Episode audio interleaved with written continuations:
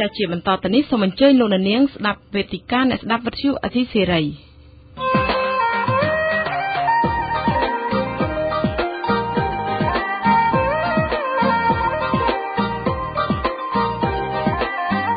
វេទិកាអ្នកស្ដាប់វិទ្យុអាស៊ីសេរី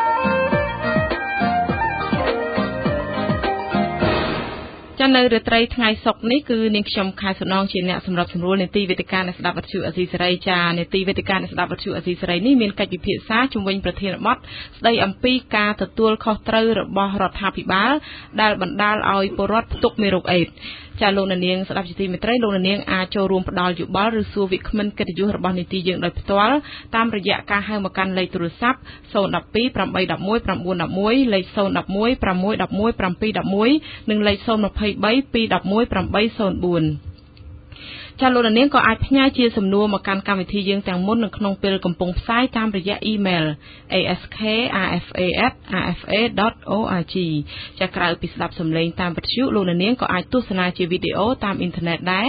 ដោយលោកនាងចូលទៅកាន់គេហទំព័រ www.rfa.org/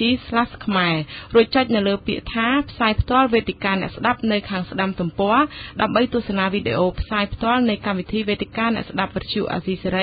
ចាប់ពីពេលនេះរហូតដល់ម៉ោង8កន្លះយប់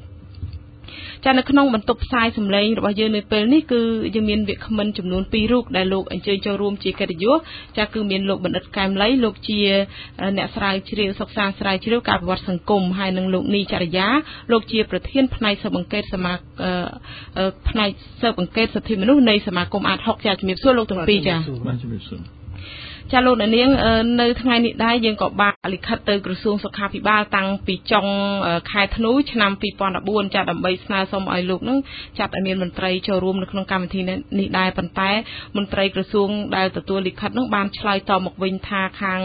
អ្នកជំនាញនិងអ្នកបច្ចេកទេសជាតិអន្តរជាតិកំពុងចោះធ្វើការជាមួយប្រជាពលរដ្ឋនៅតំបន់នោះហើយ ដូច្នេះខាងក្រសួងនឹងអត់មានមន្ត្រីដើម្បីមកចូលរួមទេហើយដោយលោកអ្នកបានជ្រាបហើយចំពោះព័ត៌មានដ៏ភ្ញាក់ផ្អើលនៅក្នុងប្រទេសកម្ពុជាតាក់ទងទៅនឹងប្រជាពលរដ្ឋនៅឃុំរកាស្រុកសង្កែខេត្តបាត់ដំបង តែមួយឃុំមានមនុស្សជាង200នាក់បន្ទាប់ពីទៅធ្វើតេស្តឈាមទៅរកឃើញថាពួកគាត់មានផ្ទុកមេរោគអេដសឹងទាំងអស់គ្នា មានការភ្ញាក់ផ្អើលតាំងពីគ្រួសារខ្លះកូនក្មេងតូចតូចមនុស្សចាស់ក៏មានផ្ទុកមេរោគដែរហើយគ្រួសារមួយនោះគឺថាសាច់ញាតិក្រុមគ្រួសារគាត់សមាជិក15នាក់តែម្ដងមានផ្ទុកមេរោគអេដស៍ រីឯគ្រួសារមួយទៀតនោះក្នុងចំណោមសមាជិកគាត់សរុប6នាក់នោះមាន5នាក់មានផ្ទុកមេរោគអេដទៅហើយចាប៉ុន្តែមុននឹងជជែកចូលជ្រៅទៅដល់ការទទួលខុសត្រូវរបស់រដ្ឋាភិបាលទៅលើបញ្ហានេះនាងខ្ញុំជាធំសូមភ្ជាប់ទូរស័ព្ទទៅអ្នកឆ្លងឆ្លើយព័ត៌មានរបស់យើងនៅខេត្តបាត់ដំបងគឺលោកហ៊ុំចម្រើនសិនចាដើម្បីឲ្យលោករៀបរាប់ជំរាបសួរលោកហ៊ុំចម្រើនបាទ ជំរាបសួរអ្នកស្រីខែសំណងបាទចាសូមអរគុណលោកចម្រើនលោកបានតាមដានព័ត៌មាននៅថ្ងៃនេះតើតើស្ថានភាពប្រជាពលរដ្ឋនៅមណ្ឌលសុខភាពរកានោះយ៉ាងម៉េចដែរចាបាទស្ថានភាពប្រជាពលរដ្ឋនៅមណ្ឌលសុខភាពរកាគឺគាត់នៅតែបន្តទៅពិនិត្យឈាមដដែលបាទចំពោះបញ្ហាប្រជាពលរដ្ឋហ្នឹងគាត់អឺរហូតមកដល់ពេលនេះអ្នកដែលផ្ទុកមេរោគអេដហ្នឹងមានអ្នកខ្លះគឺគាត់ដេកនៅកន្ទេលមិនអាចទៅណារួចទេ គឺជំងឺហ្នឹងកាន់តែធ្ងន់ធ្ងរបដាបណ្ដាហើយអ្នកស្រីខែសំណងបាទចាចំណែកឯនៅមណ្ឌលសុខភាពហ្នឹងខាងអង្គការជាតិអន្តរជាតិដូចជាស្ថាប័នក្រសួងអីហ្នឹងគាត់មានសកម្មភាពធ្វើអីខ្លះទៅលោកដើម្បីជួយដល់ប្រជាពលរដ្ឋដែលរងគ្រោះហ្នឹងចាបាទអឺរហូតមកទល់ពេលនេះខ្ញុំឃើញអង្គការសង្គមស៊ីវិលមួយចំនួនបានបញ្ជូនក្រុមការងារហ្នឹងចុះទៅផ្ដល់កម្លាំងចិត្ត ដល់ផ្ទះរបស់ប្រជាពលរដ្ឋតែម្ដងដូចជាអង្គការពុទ្ធសាសនាដើម្បីអភិវឌ្ឍជាដើមហ្នឹងគាត់បានចុះជាប់ជាមួយនឹងប្រជាពលរដ្ឋទៅតែរៀងរាល់ថ្ងៃតែម្ដងហើយខាងក្រសួងសុខាភិបាលក៏មានមន្ត្រីសុខាភិបាលទៅប្រចាំការនៅមណ្ឌលសុខភាពនឹងដែរជាយ៉ាងនេះក្តីប្រជាពលរដ្ឋគាត់នៅតែមិនអស់ចិត្តតតែសោះនៅត្រែកខែសំណងបាទគាត់ថាគាត់បានទៅធ្វើអ្វីខុសតតែសោះហើយគាត់មកមានកំហុស ដោយមិនអាចវិលត្រឡប់មកខ្លាយជាមនុស្សធម្មតាវិញបានបាទចាចាចឹងបើមានសេចក្តីរីកាផ្សេងទៀតលោកឃុំចម្រើនបានសូមតាមដានហើយផ្ដល់ព័ត៌មានមកកាន់ពួកយើងម្ដងទៀតចាសូមអរគុណលោកចម្រើនចាបាត់អ្នកផ្នែកខាងសំណងខ្ញុំសូមបន្ថែមបន្តិចទៀតចាសូមជើញប្រជាពលរដ្ឋគាត់បាក់ចិត្តបំផុតនោះគឺគឺបញ្ហាកូនចៅគាត់បាទដូចអ្នកផ្នែកខាងសំណងបានរៀបរាប់ពីដើមមកអញ្ចឹងមានប្រជាពលរដ្ឋខ្លះអញ្ចឹង ក្នុងចំណោម6នាក់ហ្នឹងគឺមាន5នាក់ទៅហើយគាត់ទុកមានរោគអេដក្នុងនោះគឺក្មេងរហូតដល់ទៅ4នាក់ឯណោះគឺនៅសល់តែឪពុកមួយទេដែលគាត់មិនមានការជំងឺអេដដូច្នោះគាត់ពិបាកចិត្តខ្វល់ខ្វាយអំពីបញ្ហាកូនរបស់គាត់ដែលគាត់នៅតូចនៅឡើយចាអស់ពីឪពុកទៅមិនដឹងថាអនាគតកូនចៅរបស់គាត់ហ្នឹងទៅជាយ៉ាងណាទេហើយប្រជាពលរដ្ឋមិនមែនមានតែមួយគ្រួសារទេដែលគាត់ខ្វល់ខ្វាយពីអនាគតកូនចៅរបស់គាត់គឺមានគ្រួសារជាច្រើនទៀតគាត់ខ្វល់ខ្វាយពីបញ្ហានេះយ៉ាងខ្លាំង ហើយបញ្ហាការជំពាក់បំណុលគេក៏ដូចច្នោះដែររហូតមកទល់ពេលនេះគាត់មិនអាចទៅធ្វើការងារអ្វីដើម្បីយកប្រាក់ហ្នឹងមកដោះស្រាយសងជំពាក់បំណុលគេបានទេបាទចាចាសូមអរគុណច្រើនលោកហ៊ុំចម្រើនចាជំរាបលាលោកចាចំណងបាទជំរាបលាចាចាអឺឥឡូវនេះដូចដែលអ្នករាយការណ៍ព័ត៌មានរបស់យើងនឹងបានរៀបរាប់ហើយលោកអឺ វាគ្មិនទាំងពីរគឺថាស្ថានភាពឪពុកគាត់នឹងគឺមានការយ៉ាប់យ៉ឺនអ្វីដែលជាបញ្ហាសំខាន់នៅពេលនេះគឺគាត់ចង់ទៀមទានឹងសួររកថាតើអ្នកណាទទួលខុសត្រូវទៅលើអនាគតអឺនឹងអាយុជីវិតរបស់ក្រុមគ្រួសារកូនចៅរបស់គាត់ចាជាបឋមសូមផ្ដល់នីតិនេះជូនទៅដល់លោកកំណត់កែមលីចាលោកខ្ញុំបានដឹងថាលោកទើបតែមកពីចោះធ្វើការសិក្សាស្រាវជ្រាវលើបញ្ហានេះដែរនៅតំបន់រងគ្រោះនឹងតែម្ដងតើលោកយល់យ៉ាងម៉េចដែរជុំវិញថាតើនរណាជាអ្នកទទួលខុសត្រូវចំពោះករណីនេះចាសូមអញ្ជើញលោកបាទសូមអរគុណហើយសូមសម្ដែងការសោកស្ដាយចំពោះប្រជាពលរដ្ឋដែលបានឆ្លងមេរោគអេដនេះជារួមតាមពិតទៅខ្ញុំមិនមែនចុះទៅការសិក្សាស្រាវជ្រាវស៊ីជម្រៅអីទេខ្ញុំគ្រាន់តែចុះទៅសួរសុខទុក្ខហើយសិក្សាមើលមូលហេតុមួយចំនួន ចា៎ថាតើចម្លងមេរោគអេដហ្នឹងតាមមធ្យោបាយណាខ្ញុំបាន ជួបជាមួយព្រះសង្ឃហើយអ្នកផ្ទុកមេរោគអេដនិងអ្នកដែលមិនផ្ទុកមេរោគអេដមួយចំនួនហើយខ្ញុំក៏ឈៀងទៅឃុំផ្សេងព្រោះយើងចង់ដឹងថាឃុំផ្សេងហ្នឹងវាដូចឃុំរកាហ្នឹងអត់ជាឃើញទស្សនវិជ្ជាហ្នឹងគួរឲ្យព្រួយបារម្ភខ្ញុំមិនមែនធ្វើឲ្យមានការភ្ញាក់ផ្អើលអីទេពីព្រោះមានអ្នកជំងឺអេដខ្លះអត់បានតាក់ទងជាមួយនឹងគ្រូពេទ្យហ្នឹងទេ មានអ្នកជំងឺអេដច្រើនតាក់ទងមួយគូពេទ្យហ្នឹងអញ្ចឹងមានអ្នកផ្ទុកមេរោគអេដខ្លះអត់បានជួបជាមួយគ្រូពេទ្យហ្នឹងទេអាហ្នឹងរឿងទី1ដែលយើងគួរឲ្យសង្ស័យហើយរឿងទី2យើងឃើញឃុំផ្សេងនោះមានជួបសួរប្រជាពលរដ្ឋថាអញ្ញាធរជប់ឲ្យទៅធ្វើតេស្តឈាមហើយផ្អាកនៃការធ្វើតេស្តឈាមណាប៉ុន្តែគុំការនៅបន្តធ្វើយើងឃើញគុំរការនៅបន្តធ្វើខ្ញុំបានសភាជាមួយ មណ្ឌលសុខភាពនឹងហើយខ្ញុំបានសភាជាមួយនឹងព្រះសង្ឃហើយនឹងអ្នកភូមិផ្សេងផ្សេងទៀតខ្ញុំគិតថារឿងនេះរឿងធំហើយរឿងធំនេះគឺជារឿងដែលត្រូវមានអ្នកទទួលខុសត្រូវខ្ញុំឧទាហរណ៍ដូចជាព្រឹត្តិការណ៍ឆ្នាំ1997អញ្ចឹងស្លាប់មនុស្សរាប់រយរបួសរាប់រយរាប់ពាន់នាក់វិវាទរវាងនាយករដ្ឋមន្ត្រីទី1រដ្ឋមន្ត្រីទី2ប្រទេសយើងបានវប្បធម៌មួយអត់មានអ្នកណាទទួលខុស ព្រឹត្តិការណ៍នៅកោះពេជ្រក៏អត់មានអ្នកណាទទួលខុសព្រឹត្តិការណ៍នៅឃុំរកាហ្នឹងក៏អត់មានអ្នកណាទទួលខុសដែរប៉ុន្តែបើមានភាពជោគជ័យតាំងមានអ្នកទទួលត្រូវហើយខ្ញុំដឹងគឺលោកជំទាវប៊ុននីហ៊ុនសែនបានឆំពៀនទៅទៀតបានពៀនរង្វាន់ល្អដែលប្រទេសយើងបានសម្រេចគោលដៅអភិវឌ្ឍសហសវត្តទៅទៀតឈប់ឲ្យមានការចម្លងថ្មីចា៎ តាមពិតគឺអត្រាប្រេវឡង់បានន័យថាអត្រាប្រេវឡង់ឬក៏អត្រាអាំងស៊ីដង់នៃផ្ទុកមេរោគអេដនេះវាថយចុះអញ្ចឹងយើងបានទទួលប៉ុន្តែដល់ពេលមានសោកនាដកម្មរបៀបនេះ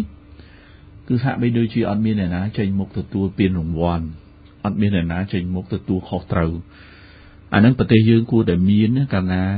អ្នកទទួលខុសត្រូវខ្ពស់បំផុតមានន័យថាទទួលទាំងខុសហើយទទួលទាំងត្រូវ តុលាការបានកាត់សេចក្តីឬមួយក៏ធ្វើការស៊ើបអង្កេតសម្រាប់ឃុំខ្លួនគ្រូពេទ្យប្រសិនបើគ្រូពេទ្យនឹងជាអ្នកចម្លងមែនគ្រូពេទ្យដែលមកពីជំរំមានទូទាំងប្រទេស មានទូទាំងឃុំហើយបញ្ហាហ្នឹងមិនមែនជារឿងថ្មីទេមន្ទីរសុខាភិបាលមណ្ឌលសុខភាពមន្ទីរពេទ្យបងឯកស្រុកខេត្តអីជាដើមលអ៊ូពីរឿងគ្រូពេទ្យដែលមកពីជំរំហើយដល់ចាក់ថ្នាំតាមភូមិ បតោកសរោមប្រជាប្រដ្ឋយកលុយកាក់ច្រើនណាស់ហើយប្រសិនបើមានករណីឃុំរកានេះមិនមែនមានតែមួយឃុំនឹងទេប្រសិនបើយើងបន្ទោសទៅដល់គ្រូគ្រូពេទ្យនោះវាមានច្រើនទៅទៀតពីព្រោះគេដើរចាក់ថ្នាំតាមភូមិអញ្ចឹងប៉ុន្តែខ្ញុំសម្ភាសអ្នកជំងឺម្នាក់នោះគាត់ថាពេលដែលគ្រូពេទ្យនឹងមកចាក់គាត់អត់ដែលឲ្យយកអាសារ៉ាចាស់ហ្នឹងទេអាសារ៉ាហ្នឹងគាត់ផ្សេងយកមកហែកខ្លួនឯងទៅទៀត មិនឲ្យគ្រូពេទ្យហ្នឹងហែកគាត់ហែកខ្លួនឯងទៅទៀតអញ្ចឹងយើងត្រូវទៅពិនិត្យមើលអាហ្នឹងណាហើយបើយើងមើលអត្រាឆ្លងមេរោគអេដជាទ្រឹស្ដីនៅលើពិភពលោកគេរកឃើញយូរហើយហើយបុគ្គលិកសុខាភិបាលអាជ្ញាធរជាតិបញ្ជនជំងឺអេដមជ្ឈមណ្ឌលជាតិបញ្ជនជំងឺអេដដើរផ្សព្វផ្សាយតាំងពីឆ្នាំ1991រហូតមកដល់ឥឡូវថាបញ្ហាអេដឆ្លងតាមការរួមភេទច្រើនលើសពី95%ទៅ ឆ្លងតាមឈាមបានន័យថាការចាក់បញ្ចូលឈាម ពីមនុស្សម្នាក់ទៅមនុស្សម្នាក់ពេលមានជំងឺសន្លប់អីហ្នឹងគេហៅបាត់ខ្សោះឈាមអីនិងការឆ្លងពីម្ដាយទៅកូនហើយទ្រឹស្ដីជាក់ស្ដែងបានបញ្ជាក់ទៀតថា ការឆ្លងតាមសេរាងនឹងមជុលវាទាល់តែការចាក់នឹងច្រើនដងហើយបរិមាណមេរោគនឹងអាចឆ្លងបានទៅទៀតអានឹងបានអាចឆ្លងបានជាទ្រឹស្ដីច្រើនដងនោះប្រហែលប្រមាណបាទច្រើនដងរាប់រយដងទៅ ហើយចំនួនមេរោគនឹងវាត្រឹមត្រូវវាគ្រប់គ្រាន់ដែលអាចចម្លងទៅទៀតហើយកម្រនឹងចម្លងទ្រឹស្ដីមាននិយាយអញ្ចឹងប៉ុន្តែទោះបីកម្រយ៉ាងណាក៏ដោយគេតែនាំបាទនៅ WHO នឹងគាត់ផ្ដល់អនុសាសន៍ថាយើងមិនគួរប្រើសារ៉ាងនិងបញ្ចូលរួមគ្នាទេហើយជាង10ឆ្នាំមកហើយគេមិនដែលប្រើសារ៉ាងបញ្ចូលរួមគ្នាទេគេមិនត្រូវស្ងោទៅទៀតពីព្រោះបញ្ចូលនឹងអាសារ៉ាងនឹងវាថោក100 200រៀលហ្នឹងគេ ចាក់ឲ្យគេបោះចោលចាក់ឲ្យគេបោះចោលទេអញ្ចឹងអាហ្នឹងយើងត្រូវតែមានមូលហេតុឲ្យខ្ញុំគិតថាខ្ញុំមានរបបកំហើញខ្លះប៉ុន្តែមិនមែនការសិក្សាស្រាវជ្រាវណាកុំឲ្យច្រឡំគ្រាន់តែជាការទៅអង្កេតឬក៏ទៅពិនិត្យមើលទេខ្ញុំសូមលាក់ត្រឹមនេះសិនចាសូមអរគុណច្រើនចាអញ្ចឹងសូមងាកទៅលោកនីចរិយាវិញតែម្ដងអឺលោកមានការចាប់អារម្មណ៍មិនដែរជំវិញលោកដិតកាមលៃលើកឡើងហើយតកតងទៅនឹងការទទួលខុសត្រូវនឹងតើចំពោះករណីនេះត្រូវមានការទទួលត្រូវកម្រិតណាចា ចាបាទសូមអរគុណហើយជាបឋមសូមជំរាបសួរដល់បងប្អូនប្រជាពលរដ្ឋទាំងអស់យើងក៏មានការសោកស្ដាយនិងចូលរួមទៅដល់ការទុក្ខវេទនារបស់ប្រជាពលរដ្ឋដែលគ្នាមិនមានកំហុសអីតរសាសឲ្យទទួលរងនឹងការចម្លងមេរោគដែលមានលក្ខណៈទ្រង់ទ្រាយធំខ្ញុំមើលទៅឃើញថានៅប្រទេសនីមួយៗការទទួលខុសត្រូវគឺ រដ្ឋាភិបាលគឺជាអ្នកទទួលខុសត្រូវចម្បងទោះបីជាអឺព្រឹត្តិការណ៍នោះកើតឡើងនៅក្នុងអឺលក្ខខណ្ឌណាក៏ដោយដោយសារតែរឿងនេះជារឿងមួយដែលមានការរីករាលដាលឬការចម្លងមានលក្ខណៈទ្រង់ទ្រាយធំដែលខ្ញុំមិនដឹងថានៅប្រទេសណាខ្លះដែរដែលមានការចម្លងមានលក្ខណៈបែបនេះពួកខ្ញុំធ្លាប់ទៅឮថា ការចម្លងនឹងมันមានចំនួនដល់ថ្នាក់ហ្នឹងប្រសិនបើយើងគិតអំពីស្ថិតិរបស់ប្រជាជននៅក្នុងឃុំជាមួយនឹងស្ថិតិរបស់ជាមួយនឹងស្ថិតិនៃអ្នកចម្លងគឺថាឃើញច្រើនណាបាទហើយរហូតទៅដល់គ្រួសារមួយ6នាក់មានចម្លង5នាក់អីហ្នឹងគឺជាការចម្លងមួយដែលខុសពីលក្ខណៈធម្មតាអញ្ចឹងយើងសួរថា តើមកដល់ពេលនេះរដ្ឋាភិបាលបានមានវិធានការអ្វីខ្លះក្នុងការសិក្សាស្រាវជ្រាវក្រៅតែពីការចាប់គូពេទ្យមួយ ទៅដាក់ពន្ធនាគារហើយមិនដឹងថាមូលហេតុអីអឺអាចថាតើមូលហេតុមកពីលោកគ្រូពេទ្យនឹងមានចេតនាចម្លងឬក៏ផងបើយើងមើលនៅក្នុងសិក្សាយើងមើលពីផ្លូវច្បាប់វិញយើងឃើញថា អ្នកដែលទទួលខុសត្រូវបឋមក្នុងការចម្លងមេរោគអេដដែលយើងអាចធ្វើការផ្ដន់ទោសបានតាមច្បាប់វាលែងតែបុគ្គលនោះ មានផ្ទុកមេរោគអេដដឹងថាខ្លួន មានផ្ទុកមេរោគអេដហើយទៅចម្លងគេដោយចេតនានឹងបាននៅក្នុងច្បាប់ស្ដីអំពីការបង្ការនិងការបញ្ចុះប្រឆាំង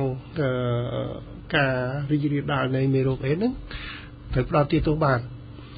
ដោយឡែកប្រសិនបើលោកគ្រូពេទ្យនឹងមិនមានផ្ទុកមេរោគអេទេ ហើយមិនមានចេតនាក្នុងការយកមេរោគនេះទៅចម្លងអ្នកដទៃទេឬក៏មិនមានការទៅយកមេរោគពីអ្នកដទៃដើម្បីទៅចម្លងឲ្យអ្នកដទៃទៀតទេអានេះគឺអត់មានច្បាប់ដែរមកធ្វើការដាក់ទោសនេះទេប៉ុន្តែមកដល់ពេលនេះយើងឃើញថាលោកគ្រូពេទ្យដែលត្រូវតុលាការចាប់ឃុំខ្លួននេះ មិនទាន់ឃើញចេញជាការស៊ើបអង្កេតណាមួយ បញ្ជាក់ថាលោកគ្រូពេទ្យហ្នឹងមានចេតនាក្នុងការចម្លងមេរោគអេដពីប្រភពណាមកនៅឡើយទេនឹងធ្វើឲ្យយើងមានការសង្ស័យថាហេតុអ្វីបានជាអឺការចាត់វិធានការតាមផ្លូវច្បាប់លឿនហើយមិនមានការធ្វើការស៊ើបអង្កេត ទី1ទី2បើយើងនិយាយអំពីការទទួលខុសត្រូវវិញយើងសួរថាតើនៅក្នុងតំបន់ដែលមានការរីករាលដាលនៅមេរោគអេដនេះមានការចម្លងមេរោគអេដនេះថាតើរដ្ឋាភិបាលបានផ្ដល់នៅសេវា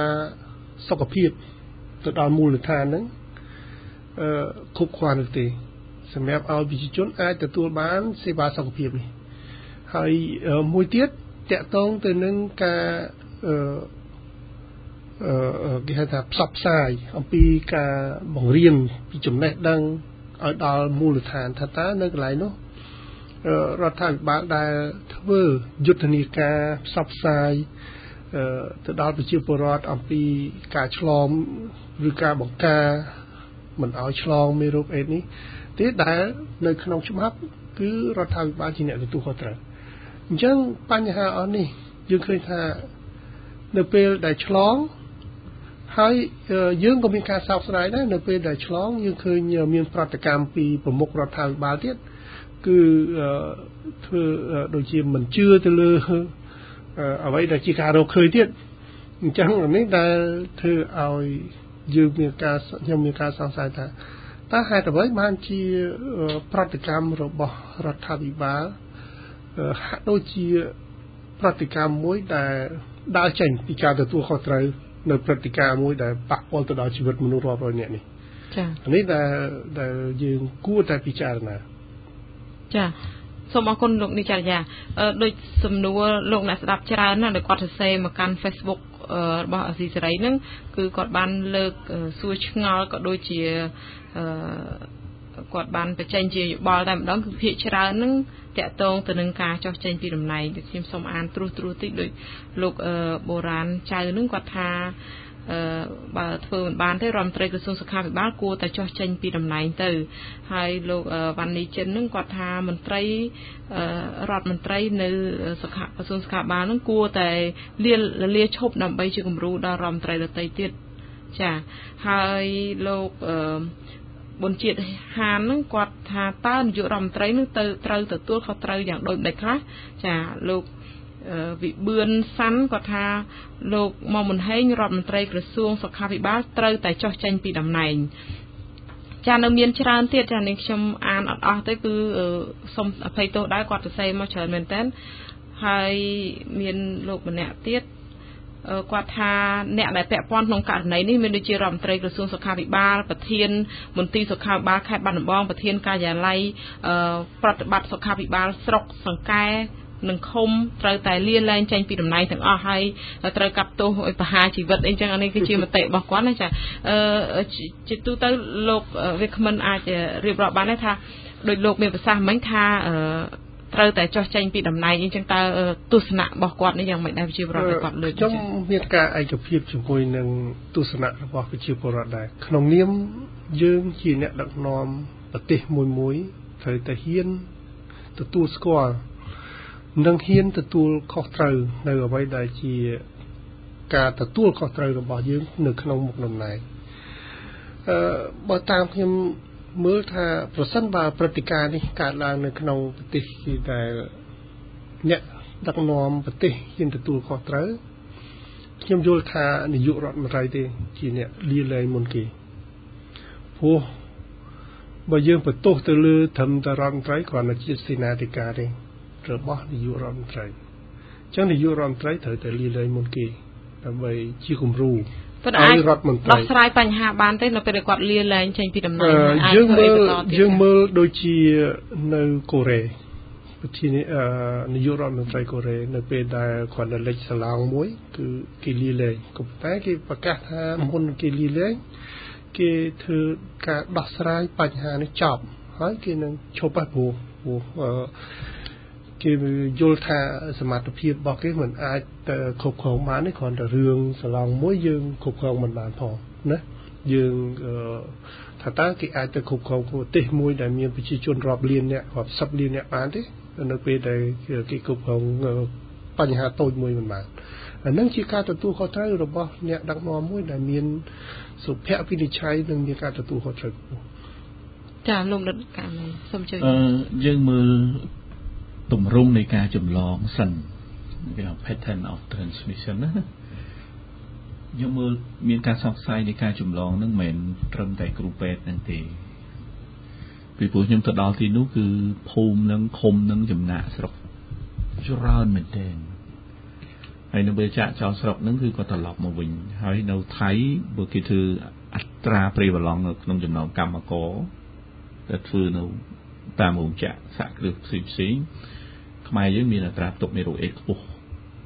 ជាងភូមាឡាវហើយនិងជនជាតិថៃទៅទៀតអាហ្នឹងគាត់ត្រឡប់មកវិញអាហ្នឹងរឿងទី1រឿងទី2ដោយសារតែ intervention បានន័យថាអាបត់អន្តរាគមរបស់យើងនឹងធ្លាក់ចុះក្នុងចំណោមប្រជាជនទូទៅយើងធ្វើទៅលើតែក្នុងចំណោមក្រុមប្រឈមមុខខ្ពស់ទេអញ្ចឹងអាការយល់ដឹងរបស់ប្រជាពលរដ្ឋហ្នឹងជា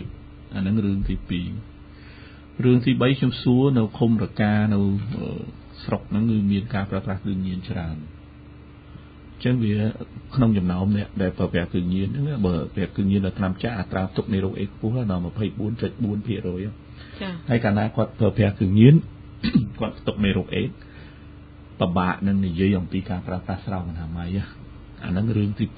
2រឿងទី3ដោយសារតែគេហៅថា population dynamic បាទន័យថាប្រជាជនវាមានការប្រែប្រួល ការសិក្សារបស់មជ្ឈមណ្ឌលជាតិវិទ្យាជំងឺអេដសើស្បែកកាមរោគអត្រាផ្ទុកមេរោគអេដក្នុងចំណោមស្ត្រីរស់ស៊ីប្រភេទស្ត្រីបម្រើការកំសាន្តសប្បាយដល់14%តាខាងឃុំរកាហ្នឹងណាចំពោះស្ត្រីដែលមានម៉ួយយ៉ាងតិច14នាក់ក្នុងមួយសប្តាហ៍ដៃគូរួមភេទណាហើយយើងមើលតទៀតថាតើស្ត្រីដែលបម្រើការកំសាន្តសប្បាយហ្នឹងមកពីណា14%នៃអតីត ការងាររបស់គាត់ពី12ខែកន្លងមកគឺគាត់មកពីរោងចក្រកាត់ដេរ11%នៃ12ខែកន្លងមកគឺអាការងាររបស់គាត់កាលមុនធ្វើនៅភោជនីយដ្ឋានទេចា៎អញ្ចឹងបានគាត់លោតមកជួលនៅកន្លែងកំសម្រាប់ការកំសាន្តសប្បាយនិងជាស្ត្រីសុខភាពអញ្ចឹងមានន័យថាអាចលនាប្រជាពលរដ្ឋនឹងមូច្រើនវាចលនាច្រើនវាធ្វើឲ្យមានការព្រួយបារម្ភអានឹងអញ្ចឹងយើងត្រូវមើលអាប្រភេទឬក៏មធ្យោបាយនៃការចម្លងសិន ហើយបើសិនជាមធ្យោបាយនៃការចម្លងនឹងយើងទាត់ចោលអាតលហេកផ្សេងផ្សេងដែលខ្ញុំបានលើកឡើងដោយសារតែគ្រូពេទ្យហ្នឹងគឺគ្រូពេទ្យដែលអត់មាន license អញ្ចឹងពេញប្រទេសដែលដើរចាក់ថ្នាំអាហ្នឹងវាជាកំហុសរបស់រដ្ឋមន្ត្រីក្រសួងសុខាភិបាលមែនទេការលាលែងចេញពីតំណែងដើម្បីរក្សានូវកិត្តិយសរបស់បុគ្គលដែលធ្វើនៅក្នុងតំណែងនោះទេ តាមពិតគេគេដឹងការទទួលខុសត្រូវមែនទេគេដឹងកំហុសឬក៏សមត្ថភាពមិនដល់ក្នុងការគ្រប់គ្រងគេលាលែងពីតំណែងដើម្បីរក្សាកិត្តិយសប៉ុន្តែមិនដល់រហ័សរហូតដល់ទោសព្រមប្រទានទេពីព្រោះអាកិច្ចការអស់ហ្នឹងវាការចម្លងវាត្រូវបុគ្គលផ្ទាល់ទេមិនទេបុគ្គលផ្ទាល់ដែលចម្លងគេទេដែលអាចទទួលខុសត្រូវប៉ុន្តែអ្នកដែលទទួលខុសត្រូវជាសិលធម៌របស់អ្នកដឹកនាំគឺទទួលខុសនិងទទួលត្រូវអាហ្នឹងរឿងមួយ រឿងទី2ខ្ញុំឃើញសម្ដេចនាយករដ្ឋមន្ត្រីហ៊ុនសែនគាត់ប្រកាសថា99%ក៏អត់ជឿអាពាក្យសម្ដីមួយម៉ាត់ហ្នឹងធ្វើឲ្យអ្នកបច្ចេកទេសតាំង WHO UNAIDS USCDC តាំងពីបុគ្គលិកនឹងលែងហ៊ានមាត់មកបើថាទុកមេរោគអេដមែនវាខុសពីព្រោះនាយករដ្ឋមន្ត្រីអត់ជឿទៅហើយហ្នឹងអញ្ចឹងអាកន្លែងហ្នឹងដែលធ្វើឲ្យប៉ះពាល់ទៅដល់អាបច្ចេកទេសក្នុងការធ្វើការងារក្នុងនាមជាអ្នកនយោបាយយើងគួរតែ ស្ដាប់អ្នកបច្ចេកទេសសិនហើយស្ដាប់នឹងស្ដាប់ឲ្យបានគ្រប់ជ្រុងជ្រោយថាតើរបាយការណ៍នោះវាយ៉ាងម៉េចដើម្បីចេញសេចក្តីថ្លែងការណ៍កាលណាយើងលះចេញសេចក្តីថ្លែងការណ៍ហើយយើងអត់ជឿអ្នកវិទ្យាសាស្ត្រចប់ហើយអ្នកដឹកនាំតែអត់ជឿអ្នកវិទ្យាសាស្ត្រគឺចប់ហើយអានឹងគឺនៅស្រុកខ្មែរបើជំនាន់ពលអត់ជឿសោះហ្មងអ្នកវិទ្យាសាស្ត្រមិនត្រឹមមិនជឿអត់ឲ្យទៅរៀនទៅទៀតអញ្ចឹងអានឹងគឺជាការទទួលខុសត្រូវខ្ពស់ហើយអានឹងជាមេរៀនដែលជាបទពិសោធន៍ផងមើលផ្ដាំដល់យុវជនឬក៏អ្នកនយោបាយជំនាន់ជំនាន់ក្រោយទៀតណាចា៎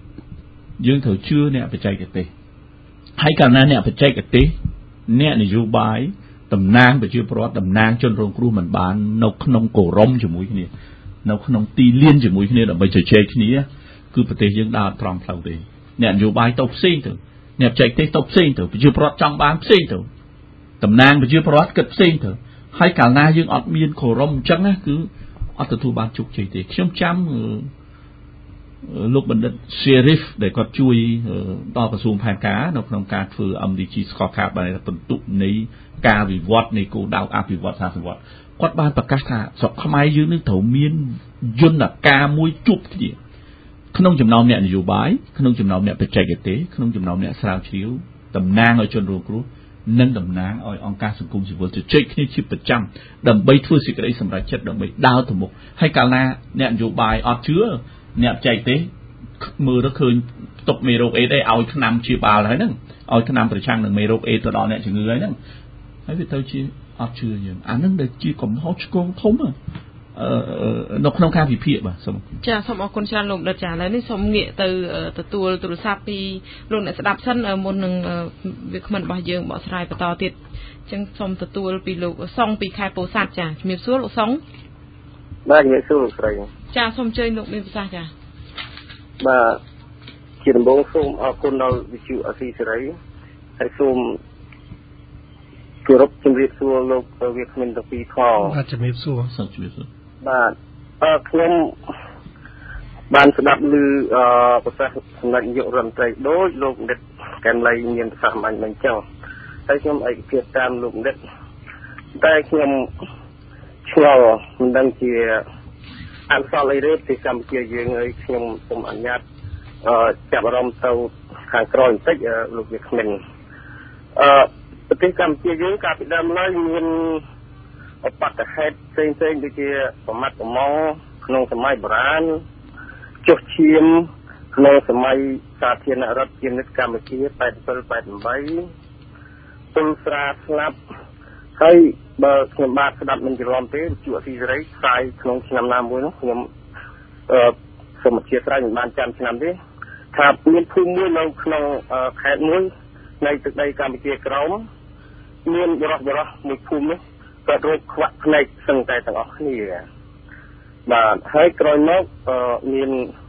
ព្រឹត្តិការណ៍ដួលសន្លប់កម្មកររោងចក្រអីផ្សេងផ្សេងជាដើមហើយជាពិសេស បាទឧបតិហេតុនៅកោះពេជ្រចំណុចនេះលោកនាយករដ្ឋមន្ត្រីលោកបានមានប្រសាសន៍ថារឿងនេះជារឿងដែលយើងទទួលខុសត្រូវទាំងអស់គ្នាប៉ុន្តែខ្ញុំចាប់អារម្មណ៍ខ្លាចថាករណីនៅភូមិការនេះខ្លាចតែលោកនាយករដ្ឋមន្ត្រីអោយយើងជាអ្នកទទួលខុសត្រូវទាំងអស់គ្នាទៀតនឹងខ្ញុំគិតថាដូចជា លំបាកហើយលោកវាគ្មានមានមានសំណួរអីលោកសុងចាសុំសង្ខេបតិចចាអឺអញ្ចឹងខ្ញុំអឺសូមសួរទៅលោកវាគ្មានអំពីករណីដែលកើតឡើងវាហាក់ដូចជាមានការរៀបចំគ្រោងទឹកឲ្យសម្រាប់មនុស្សដាច់ផ្ដិលមកភូមិអីអញ្ចឹងអឺអឺលោកវាគ្មានបានចាប់អារម្មណ៍ទៅដល់បញ្ហាអ្វីដែលអាចកើតផ្សេងផ្សេងទៀតនៅតាមភូមិផ្សេងផ្សេងទៀតដែលឬទេឬក៏អឺ លោកវាគ្មានមានអឺគំនិតឬក៏អនុសាសន៍ចាយ៉ាងដូចម្ដេចដើម្បីទប់ស្កាត់ដោយវិធានការអីផ្សេងផ្សេងសម្រាប់អឺទៅថ្ងៃមុខទៀតណានៅកន្លែងផ្សេងទៀតចាចាកន្លែងផ្សេងទៀតចាអរគុណលោកសុងចាចឹងជំរាបលាចាចាលោកលោកដិតអាចបកស្រាយសំជឿអរគុណច្រើនខ្ញុំមានការព្រួយបារម្ភតាំងពីឆ្នាំ2008ដែលយើងអនុម័តច្បាប់ស្តីពីការបង្ក្រាបការជួញដូរនិងការកេងប្រវ័ញ្ចផ្លូវភេទដែលធ្វើឲ្យបទអន្តរាគមន៍ កម្មវិធីសោមនាម័យ100%គ្មានប្រសិទ្ធភាពចុះប្រសិទ្ធភាពទី1ទី2ខ្ញុំមានការព្រួយបារម្ភនៅពេលដែលខ្ញុំធ្វើការសិក្សានៅឆ្នាំ2011អំពីរលកទី2នៃការឆ្លងមេរោគអេដហើយតិន្នន័យនេះក៏នៅតែភ្ញាក់ពញាក់អារម្មណ៍របស់ខ្ញុំនៅក្នុងអត្រាផ្ទុកមេរោគអេដក្នុងចំណោមអ្នកប្រើប្រាស់គ្រឿងញៀនខ្ពស់ហើយគ្រឿងញៀនវាទៅដល់ផ្ទះប្រជាពលរដ្ឋទៅហើយវាមិនមែនការអប់រំអំពីគ្រឿងញៀនដល់ផ្ទះប្រជាពលរដ្ឋទេ អាហ្នឹងរឿងមួយហើយអ្នកកាន់ចែកចាយគ្រឿងញៀនទៅដល់ដល់ផ្ទះប្រជាពលរដ្ឋហើយផ្ទះប្រជាពលរដ្ឋកន្លែងណាក៏ក៏មានអ្នកចែកចាយគ្រឿងញៀនទៅដល់ដែរបាទនេះថាភូមិណាក៏មានអ្នកប្រើប្រាស់គ្រឿងញៀនដែរទី2យើងឃើញអត្រាផ្ទុកមេរោគអេដក្នុងចំណោមស្ត្រីបម្រើការកំសាន្តនៅខ្ពស់នៅឡើយ14%នៅពេលដែលគាត់មានភ្ញៀវលើសពី14នាក់ហើយអត្រាប្រើប្រាស់ស្រោមអនាម័យក្នុងចំណោមស្ត្រីរស៊ីប្រូភេទជាមួយនឹងសង្សារនឹងទៀតមានតែ37%ទេ នៃការប្រើប្រាស់ស្រោមអនាម័យក្នុងកំឡុងពេល3ខែកន្លងមកទី3ដោយសារតែមាន ការចំណាក់ស្រុកច្រើនមកកន្លែងកាត់ដេរទៅថៃទៅអីហើយការអប់រំយើងតិចវាធ្លាក់យើងអាចសង្ស័យថាមានរលកទី2រួចស្រេចទៅហើយ មានតែការសិក្សាស្រាវជ្រាវលើឃុំផ្សេងផ្សេងលើតំបន់ផ្សេងផ្សេងក្នុងចំណោមប្រជាពលរដ្ឋទូទៅឯងបានយើងអាចដឹងហើយអាការសិក្សាស្រាវជ្រាវរបៀបហ្នឹងយើងតម្លាក់ចោលតាំងពីឆ្នាំ2005មកពីព្រោះឆ្នាំ2000យើងបានសិក្សាអំពីគេហៅថា CDHS ការសុខភាពជាសាស្ត្រ2005យើងបានសិក្សាសុខភាពជាសាស្ត្របានតែបញ្ចូលអាការសិក្សាអំពីអត្រាប្រេវឡង់ក្នុងអ្នកទុកមេរោគអីក្នុងចំណោមប្រជាពលរដ្ឋមាន ដល់2010 2015នេះយើងតម្លាក់ការការតាមដាននឹងចោលអានឹងក៏ក្រសួងសុខាភិបាលពិចារណាដែរពីព្រោះទោះបីជាអត្រាប្រេវឡង់ទុកមេរោគអេដឬក៏អាំងស៊ីដង់មេរោគអេថយចុះក៏ដោយប៉ុន្តែអាយន្តការតាមដានរបស់យើងនៅក្នុងចំណោមប្រជាពលរដ្ឋទូទៅហើយប្រជាពលរដ្ឋចំណុចហ្នឹងក៏ត្រូវតែពង្រឹងបន្ថែមប៉ុន្តែយន្តការនេះតាមដានផ្អែកទៅលើលុយក្នុងពេលដែលអស់លុយម្ចាស់ជំនួយលែងជួយយើងឈប់តាមដានដែរហើយយល់ហើយថាអត់មានលុយធ្វើការតាមដានអាហ្នឹងឯងដែលធ្វើឲ្យ ប្រសិនបើមានអារលកទី2ភ្លាមយើងអត់ដឹងទេយើង5ឆ្នាំយើងអត់ធ្វើ10ឆ្នាំយើងអត់ធ្វើហើយយើងយកអតិនន័យក្នុងចំណោមអ្នកដែលប្រឈមមុខពោះហើយអា pattern ហ្នឹងបានន័យថាធ្វើអាការប្រមាលមើលទៀតយកអតិនន័យអា projection ធម្មតា projection ហ្នឹងអាការប៉ាន់ប្រមាណមើលហ្នឹងកាលណាខ្សែកោនឹងវាចុះវាចេះចុះតហើយវាអត់មានឡើងមកវិញទេលើកលែងតែយើងធ្វើការសិក្សាក្នុងចំណោមប្រជាពលរដ្ឋទូទៅ បន្ថែមទៀតថ្មីហើយខ្ញុំដឹងថាក្រសួងសុខាភិបាលគាត់ផ្អែកទៅលើស្ត្រីមានទេពោះមកទទួលសេវានៅវិជ្ជាមណ្ឌលធ្វើតែឈាមអីចឹង VCCT អីចឹងណាមើលទៅប៉ុន្តែប្រសិនបើយើងមិនសិក្សាទៅលើប្រជាពលរដ្ឋទូទៅខ្ញុំគិតថាវាអាចមានកង្វះចន្លោះហើយកាលណាមានកង្វះចន្លោះរបៀបហ្នឹងគឺជាកំហុសឆ្គងរបស់អ្នកផ្ដល់សេវាសុខាភិបាលហើយអ្នកគ្រប់គ្រងហើយហើយបើសិនជាការលាលែងមិនមែនត្រឹមតែក្រសួងសុខាភិបាលទេយើងមានអាជ្ញាធរជាតិវិទ្យុជំងឺអេដមួយទៀតដែលគ្របដណ្ដប់លើក្រសួងសុខាភិបាលហ្នឹងទៀតកាលពីមុនអាដាមនុតសខុមប៉ុន្តែឥឡូវគាត់លាក់ទៅអាដាមអៀងម៉ូលីបើណាអាហ្នឹងក៏ជាការទទួលខុសត្រូវមួយដែរប្រធានអាជ្ញាធរជាតិវិទ្យុជំងឺអេដហ្នឹងបាទចឹងលោកដិតមានប្រសាសន៍ហ្នឹងមានន័យថានៅខ្វះចំណុចនៃការការពារការពង្រឹងការការពារហ្នឹង ការការពារយើងយើងយើងខ្វះរួចទៅហើយពីព្រោះយើងធ្វើតាមលុយដោយសារត្រេវឡុកអត្រាត្រេវឡុកវាធ្លាក់ឥឡូវយើងចាប់ហើយយើងធ្វើតែក្នុងចំណោមជនចំណុចទេជនដែលមានងាយរងគ្រោះទេប៉ុន្តែក្នុងចំណោមប្រជាពលរដ្ឋទូទៅយើងតម្លាក់ចោល5 6ឆ្នាំមកហើយអាហ្នឹងណាប៉ុន្តែអាយន្តការដែលយើងខ្វះគឺអាយន្តការតាមដានក្នុងចំណោមប្រជាពលរដ្ឋទូទៅ ជាពិសេសអត្រាផ្ទុកមេរោគអេដក្នុងចំណោមអ្នកដែលចំណាក់ស្រុកយើងអត់ធ្វើអត្រាផ្ទុកមេរោគអេដក្នុងចំណោមស្ត្រីបម្រើការរោងចក្រកាត់ដេរយើងអត់ធ្វើអត្រាផ្ទុកមេរោគអេដក្នុងចំណោមក្រុមប៉ូលីសតាហ៊ានក៏យើងតម្លាក់ចោលដែរ4 5ឆ្នាំមកយើងអត់តាមដានមើលកាលពី92រហូតមកដល់ឆ្នាំ2000 2005យើងតាមរហូតក្រុមអស់ហ្នឹងណាប៉ុន្តែនេះយើងអត់ធ្វើអត់តាមយើងយើងខ្វះយន្តការតាមដាន ពីព្រោះកាលណាយើងតាមដានមួយឆ្នាំទៅមួយឆ្នាំកាលណាឃើញផ្ទុកមេរោគអេឡើងបន្តិចយើង alert ហើយអាបត់អន្តរាគមយើងផ្ដោតទៅលើកន្លែងហ្នឹងកាលណាយើងបាត់តាមដានយើងអត់ដឹងយើងអត់ដឹងថាអត្រាប្រេវឡងហ្នឹងវាកម្ពស់ណាស់វាឡើងឬក៏វាចុះហើយយើងសំអាងទៅលើអតិនន័យដដែលដដែលហ្នឹងចេះតែយកមកធ្វើ projection ទៅអាហ្នឹងវាអាចគាត់ដែរគាត់តាមដានមិនមែនតែអត់ទេគឺគាត់ធ្វើការសិក្សាគេហៅ B អឺ BS បាទ behavioral sentinel surveillance ហើយនិង HSS BSS ប៉ុន្តែគ្រាន់តែថាអាហ្នឹងយើងធ្វើលើក្រុមដដែលដដែលយើងអត់បានទៅធ្វើលើក្រុមថ្មីដោយប្រជាប្រដ្ឋទូទៅអត់បានធ្វើទេបាទចឹងអាចមានការព្រួយបារម្ភដល់ទីកន្លែងផ្សេងទៀតចា៎ខ្ញុំមានការព្រួយបារម្ភពីព្រោះនៅឃុំរកាគឺជាប្រជាពលរដ្ឋទូទៅ មិនមែនស្ត្រីរស៊ីប្រូភេទមិនមែនអ្នកបម្រើការកំសាន្តសប្បាយមិនមែនអ្នកប្រើគឺញៀនហើយក៏មិនមែនបរិសុទ្ធស្រឡាញ់បរិសុទ្ធដែរគឺប្រជាពលរដ្ឋទូទៅលើកលែងតែយើងទៅធ្វើលើបណ្ដុំប្រជាពលរដ្ឋទូទៅនៅឃុំផ្សេងផ្សេងទៀតអានឹងបាទយើងអាចសន្និដ្ឋានថាតើវារលកទី2នៃការឆ្លងមេរោគអេដឬក៏អត់ហើយអានឹងករណីនឹងជាកំហុសឆ្គងនៅអាហ្វ្រិកនៅវត្តនៅ Swaziland នៅ26%នៅឡើយខ្ពស់ជាងឃុំរកានឹងទៀតទូទាំងប្រទេស នៅ Lesotho អីនៅ23%នៅឡើយ23%ខ្ពស់ជាងអាគុំរកាហ្នឹងទៀតហើយនឹងជាកំហុសឆ្គងបើយើងប្រហែលគឺវាធ្លាក់ទៅដល់ដូចតំបន់អាហ្វ្រិកនៅសាវអាហ្វ្រិកាក៏នៅខ្ពស់ដែរបាទឥឡូវចំណុចអីដែលគាត់ត្រូវគួរធ្វើចាប់ពីពេលនេះតទៅចាជារួមខ្ញុំគិតថាពង្រឹងអាប្រព័ន្ធតាមដាននេះវាសំខាន់ហើយកម្មវិធីស្រោមអនាម័យ100%នេះត្រូវធ្វើឡើងវិញឲ្យឲ្យមានប្រសិទ្ធភាពទៀតពិនិត្យមើលច្បាប់ស្ដីអំពីការបង្ក្រាប ការជួញដូរមនុស្សហើយនិងការកេងប្រវ័ញ្ចផ្លូវភេទបើសិនជាអត់ពិនិត្យមើលអាហ្នឹងណាបលី PM អត់មានតលហេកថាកាលណាស្រោមអនាម័យនៅក្នុងផ្ទះបនសាកសីជាផោះតាងថាកន្លែងអ្នកហ្នឹងរួមភេទហើយអាច្បាប់ហ្នឹងគឺអាចចាប់បានបើអាចចាប់បានកន្លែងមួយចំនួនស្ត្រីឬស៊ីផ្លូវភេទមួយចំនួនទោះបីគាត់លក់ភេទក៏ដោយអត់ហ៊ានកាន់ស្រោមអនាម័យកាន់ស្រោមអនាម័យគេថាគាត់លក់ដូរផ្លូវភេទអញ្ចឹងចាប់អាកន្លែងហ្នឹងក៏យើងត្រូវមើលទី2អាច្បាប់ស្ដីអំពីការបង្ក្រាប គ្រឿងញៀនយើងត្រូវដកដកអាមេត្រាមួយចំនួនដែលនិយាយអំពីអ្នកប្រើប្រាស់គ្រឿងញៀនក៏ជាអក្រិតជនដែរក៏គេចាប់ដាក់ទោសដែរដល់ចឹងចាប់ទាំងខ្សែទាំងខ្សែរាល់ថ្ងៃហ្នឹងគឺចាប់បានតែអ្នកដែលរងគ្រោះដោយសារគ្រឿងញៀនទេប៉ុន្តែមេជួញដូរធំធំកម្រនឹងចាប់បានយូរយូរម្ដងហើយចាប់ទាំងហែទាំងហែព្រោះចាប់ហេតុអីបានចាប់បានពីព្រោះថានៅក្នុងច្បាប់ចាប់អ្នកប្រើប្រាស់គ្រឿងញៀនក៏មានទោសដែរ ប្រហែល6ខែអញ្ចឹងទៅឡើងទៅអញ្ចឹងចាប់អាហ្នឹងហើយចាប់អាហ្នឹងបានលុយទៀតណាមិនមែនអត់លុយទេណាចាប់ឲ្យលេងចាប់ឲ្យលេងអ្នកគ្រឿងញៀនដដែលដដែលខ្ញុំធ្វើការសម្ភាសនៅហាងកាហ្វេមួយខ្ញុំហៅអ្នកប្រើប្រាស់គ្រឿងញៀនដែលច្រើនមកគាត់បើសិនជាអ្នកគ្រឿងញៀននឹងអត់ត្រូវជាមួយកងកម្លាំងដាវុធប្រើគ្រឿងញៀនអត់បានទេអញ្ចឹងវាទៅជាមួយវាទៅជាមិត្តភ័ក្ដិអូស៊ីអញ្ចឹងគ្នាទៅវិញមកបាទចាសូមអរគុណលោកដិតឥឡូវសូមទទួលទូរស័ព្ទមួយរូបទៀតលោកវិរៈពីភ្នំពេញចាមានសួរលោកវិរៈ បាទនេះទៅបងចាជំរាបសួរលោកវិក្មិនបាទជំរាបសួរបងសូមជំរាបសួរបងប្អូនអ្នកស្ដាប់បាទអឺខ្ញុំចាប់អារម្មណ៍មែនតើតកតងរឿងអាការចម្លងមេរោគអេដមួយនៅអឺទិដ្ឋកាត់ថ្មីចុងក្រោយនៅខេត្តបាត់ដំបងហ្នឹងភូមិការភូមិការហ្នឹងបាទខ្ញុំអញ្ចឹងខ្ញុំចង់សួរទៅលោកនិច្ចរិយាគាត់ជាមន្ត្រីច្បាប់ស្រាប់ សួរថាតើបុគ្គលដែលអឺប្រព្រឹត្តនៅហៅថាអានេះបាត់ល្មើសចុះគាត់ចាក់ឆ្នាំចេតនាគាត់ពីមជុលមួយទៅមជុលមួយឃើញលើថាព័ត៌មានផ្សាយមកអញ្ចឹងថាដោយ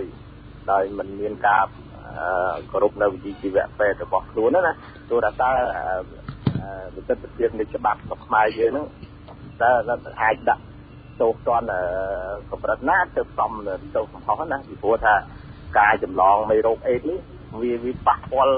ខ្លាំងជាងតកតងនឹងចំណីអាហារដែលលើថាឆ្នាំមានជាតិគីមីទៅទៀតអាហ្នឹងណាអាផ្ដាច់ពូជតែម្ដងហើយមួយទៀតខ្ញុំចង់សួរទៅលោកកែមលៃផងដែរគាត់ជាអ្នកស្រាវជ្រាវការអភិវឌ្ឍសង្គមហើយនឹងក៏ដូចលោកនិច្ចរិយាមកដែរ តកតងនឹងខ្ញុំនៅក្នុងបណ្ដាញសង្គម Facebook ខ្ញុំតាមដានរាល់ថ្ងៃខ្ញុំឃើញអឺអានេះទៅតើពិតឬមិនពិតថា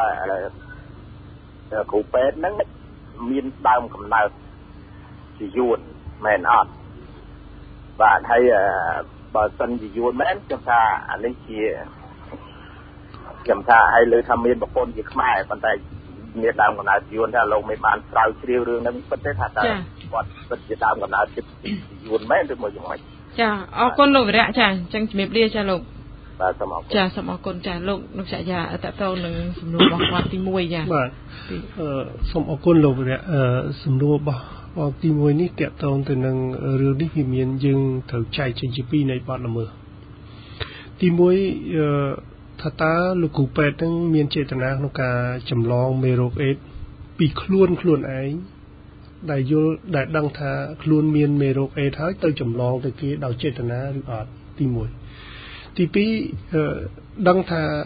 មានអ្នកដតីម្នាក់ដែលមានមេរោគអេដហើយគាត់ប្រើវិធីសាស្ត្រណាមួយដើម្បីយកមេរោគនោះទៅចម្លងដល់អ្នកដតីដែរទេលុះត្រាតែរកឃើញនៅសកម្មភាពទាំងពីរហ្នឹង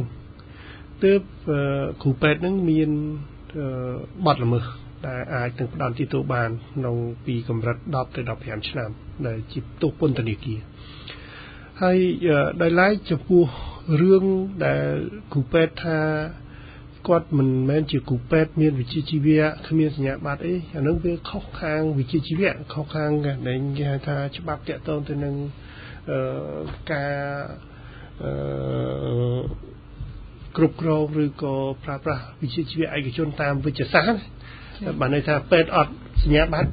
ប៉ុន្តែខ្ញុំឯកភាពជាមួយលោកបណ្ឌិតកែមលៃដែរថាសម្រាប់ពេទ្យអត់សញ្ញាបត្រនៅស្រុកយើងនេះប្រហែលមិនមែនមានតែគាត់មួយទេមានច្រើនបើសិនជាយើងសំអាងទៅលើថាអត់សញ្ញាបត្រហើយខុសហ្នឹងគឺថាមានច្រើនដែលត្រូវទទួលទោសហើយខ្ញុំយល់ថាមិនមែនគ្រូពេទ្យនឹងអ្នកទទួលទោសទេដោយសារតែរឿងនេះវាច្រើនគឺក្រសួងសុខាភិបាល ខ្លួនឯងជាអ្នកទទួលខុសត្រូវទៅលើបញ្ហាសង្គមបញ្ហាសុខុមាលភាពរបស់ប្រជាពលរដ្ឋនេះហើយជាពិសេសទីទៀតនឹងគឺថារដ្ឋាភិបាលរដ្ឋមន្ត្រីនេះឯងដែលធានាក្នុងការការពាររដ្ឋធម្មនុញ្ញហើយនៅក្នុងរដ្ឋធម្មនុញ្ញអ្នកដែលទទួលអ្នកដែលដែលធានាដល់សុខុមាលភាពរបស់ប្រជាជនគឺ រដ្ឋាភិបាលអញ្ចឹងត្រូវតែទទួលខុសត្រូវលើរឿងនេះហើយខ្ញុំយល់ថាត្រូវតែអង្កេតសិនមុននឹងយើងចោទទៅលើថាតើគ្រូពេទ្យនឹងមានប្រព្រឹត្តបទល្មើសតាក់ទងទៅនឹងការចម្លងមេរោគអេដត្រូវតែស៊ើបអង្កេតឲ្យមែនតែព្រោះដល់ពេលនេះខ្ញុំក៏មិនទាន់មានព័ត៌មានណាថាលោកគ្រូពេទ្យនឹងមានផ្ទុកមេរោគអេដឬក៏អត់ដែរទី1ហើយចំពោះថាគាត់ជាសញ្ជាតិយួនឬក៏មិនមែនហ្នឹងគឺខ្ញុំមិនដឹងទេអាហ្នឹងខ្ញុំមិនបានទៅដែរណា ចាសូមអរគុណអឺតកតងទៅនឹងជនរងគ្រោះនឹងវិញលោកអឺតើពួកគាត់ដែលបានផ្ទុកមេរោគអេដហើយអីហើយនេះគាត់រ៉ាប់រងលើអាយុជីវិតរបស់គាត់នឹងតាំងពីជាពាក់អំណុលគេអីចឹងគាត់មានបញ្ហាច្រើនណាស់នៅក្នុងគ្រួសារគាត់លើដាក់បន្ទុកលើគាត់ម្នាក់ម្នាក់ហ្នឹងទៅជាមានបញ្ហាផ្លូវចិត្តធ្ងន់ធ្ងរហ្មងជាប្រវត្តិនៅឃុំរកាតើគាត់អាចប្តឹងបានទេហើយគាត់គួរតែទទួលបានសំណងឬក៏ការគាំពៀអីខ្លះដល់គ្រួសាររបស់គាត់រដ្ឋសូមពេលមួយនាទីលោកលោកចាទទួលខុសត្រូវទាំងអស់ រដ្ឋាភិបាលត្រូវទទួលខុសត្រូវទាំងការគាំពៀផ្គត់ផ្គង់ការរស់នៅរបស់គាត់ទាំងថ្នាំសង្កូវទាំងការជីវភាពរស់នៅ ហើយទាំងបំណុលរបស់គេដែលកើតឡើងដោយសារតែគាត់ខ្វះលទ្ធភាពក្នុងការសងគេដោយសារតែគាត់ផ្ទុកមេរោគអុយមេរោគអេដដោយសារការខ្វះខាតក្នុងការគ្រប់គ្រងក្នុងការពិនិត្យវិจัยឬក៏ដឹកនាំរបស់រដ្ឋាភិបាលនេះឯង ចាលោកដិតមានពេល2នាទីជារួមបន្ទុក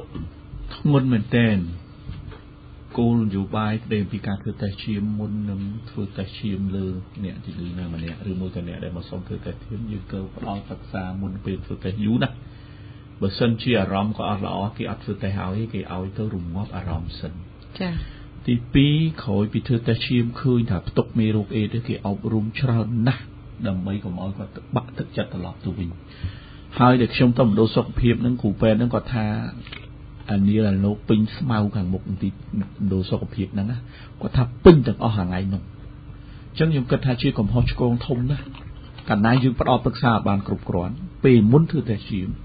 ផ្ដល់ប្រឹក្សាបានគ្រប់គ្រាន់ពេលក្រោយធ្វើតេស្តឈាមហើយលាក់ការសម្ងាត់អត់បានពីព្រោះអាហ្នឹងគេត្រូវការលាក់ការសម្ងាត់វាមានការរើសអើងមាក់ងាយគាត់លក់ដូរកូនកំមុំឬមួយក៏បញ្ហាផ្សេងផ្សេងរើសអើងមាក់ងាយច្រើនណា stigma discrimination ហ្នឹងខ្លាំងណាស់ចឹងអានឹងក៏ជាកំហុសឆ្គងរបស់ពេទ្យមួយដែរដែលយើងបដ ாய் ឲ្យមនុស្សមកធ្វើទៅជានឹងវងនឹងវងហើយហុចលទ្ធផលនៅមុខមុខគ្នាហ្នឹងហើយយកមុខមន្ទីរពេទ្យហ្នឹងអាហ្នឹងអត់បានទេគេគេមិនងាយទេម្ដងហើយម្ដងទៀតគេតម្រាំទៅឲ្យលទ្ធផលហ្នឹងពីព្រោះគេត្រូវការរងាប់ចិត្តអ្នកជំងឺហ្នឹងហើយ ក្នុងស្ថានភាពបច្ចុប្បន្នត្រូវតែមានការថែទាំច្បាស់ណាស់គឺការផ្ដល់ប្រឹក្សានៅតាមផ្ទះការផ្ដល់ប្រឹក្សានៅសហគមន៍ហើយនឹងកម្មវិធីថែទាំតាមផ្ទះនឹងខ្លាំងមែនទែនបាទខ្ញុំសល់ពេលបន្តិចលោកដិតខ្ញុំមានសំណួរមួយថាវប្បធម៌ដែលមិនទទួលខុសត្រូវនឹងដូចជាមានរឿងធំធំច្រើនណាស់នៅក្នុងស្រុកយើងលោកដឹងហើយពីរឿងការជន់គ្នាស្លាប់នៅកោះពេជ្ររឿងផ្ទុះកំជ្រួចអីជាដើមហើយរឿងបាញ់ស្លាប់នៅស្ទឹងមានជ័យនៅវែងស្រីតើទាំងអស់ហ្នឹងគឺអត់មានការទទួលខុសត្រូវទេតើវានឹងជះឥទ្ធិពលឬក៏ផលអាក្រក់យ៉ាងម៉េចទៅថ្ងៃអនាគតអាច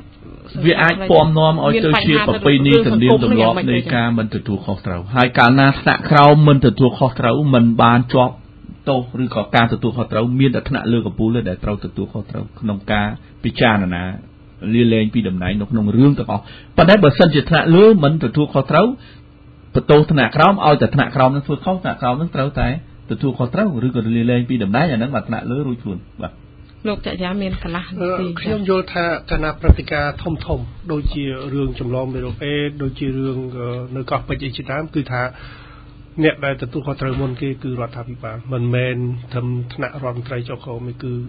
នាយករដ្ឋមន្ត្រីឯងតែជាអ្នកទទួលខុសត្រូវមុនគេ